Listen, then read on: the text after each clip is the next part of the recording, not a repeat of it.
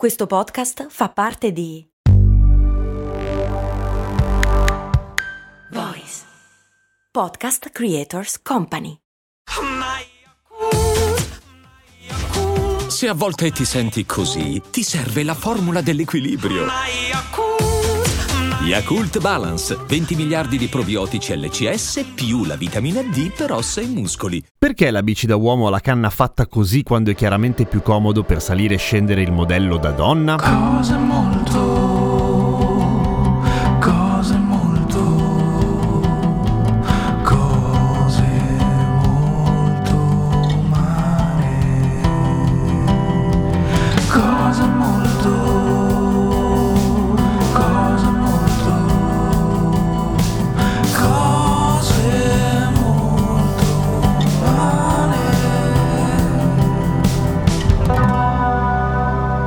Ciao, sono Giampiero Kesten e questa è Cose Molto Umane, il podcast che ogni giorno vi insegna qualcosa 7 giorni su 7. Giusto per chi non lo sapesse, la differenza fra bici da uomo e bici da donna si vede soprattutto nelle city bike, nelle cosiddette bici da passeggio, perché nelle bici sportive o quindi specifiche per una determinata disciplina, che sia il downhill, mountain biking, eccetera, non sempre è così evidente, però comunque nelle city bike la bici da uomo è quella che ha la canna alta, cioè la canna che collega la parte posteriore a quella anteriore del telaio, poco sotto il sellino e che si collega direttamente al cannotto dove c'è il manubrio. Nelle bici da donna quella canna lì è piegata verso il basso. Rende molto l'idea il nome di questo tipo di telaio in inglese, nel senso che quelle da donna si chiamano step through frame, cioè telaio del quale puoi passarci in mezzo, diciamo così, a grandi linee. Ed è vero, è molto più comodo per sederci, sì. L'origine del telaio da donna era ovviamente abbastanza banale, quello che ai tempi le donne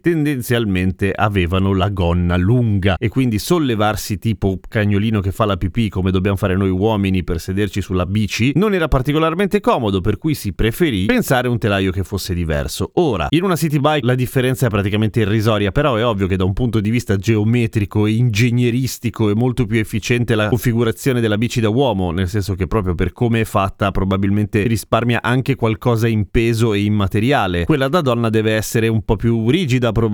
o comunque più massiccia perché ha una forma che non è esattamente l'ideale, è appunto semplicemente più comoda. Quindi chi ha i pantaloni tendenzialmente preferisce usare quella bici lì e oggi statisticamente sono molte meno le donne che useranno delle bici usando la gonna lunga e se hanno la gonna lunga que- per quel giorno se ne sbatteranno di dover salire con un po' più di fatica sulla bici. Quindi perché continuano a differenziarle? Marketing, puro marketing, nel senso che ancora oggi ci sono persone che preferiscono scegliere un prodotto che sia gender oriented, cioè che sia fatto apposta per il proprio genere e finché ci saranno clienti potenziali in questo senso ci saranno produttori che continueranno a produrre bici da uomo e bici da donna perché d'altra parte se funziona a parte la differenza dei colori pastello per una e meno per l'altra che gli vuoi di? Ovviamente queste differenze ci sono anche che ne so nelle mountain bike ma un po' meno evidenti anche perché comunque si suppone che se stai usando la bici per fare dello sport specifico avrai anche la mise apposta che in genere non comprende una gonna lunga poi è abbastanza sensato che ci siano delle differenze tra bici da uomo e da donna, ma non dal punto di vista della forma, naturalmente, più che altro dal punto di vista delle dimensioni, cioè nel senso che se si parla di un mezzo che non è costruito su misura, quindi che costa un botto e devi andare un po' per statistica, le proporzioni delle donne statisticamente sono diverse da quelle degli uomini, cioè sono tendenzialmente meno alte, meno pesanti, con proporzioni diverse anche interne al corpo, cioè il torso più breve, cose di questo tipo. Noi uomini al contrario siamo più grandi, più lunghi, eccetera. Ergo, le bici da donna tendenzialmente saranno più corte con dimensioni ridotte e questa cosa avrà il suo senso. Però per tornare alla domanda originale, perché la bici da uomo si fa così anche se è più scomodo salirci? Perché ti permette di fare una bici più leggera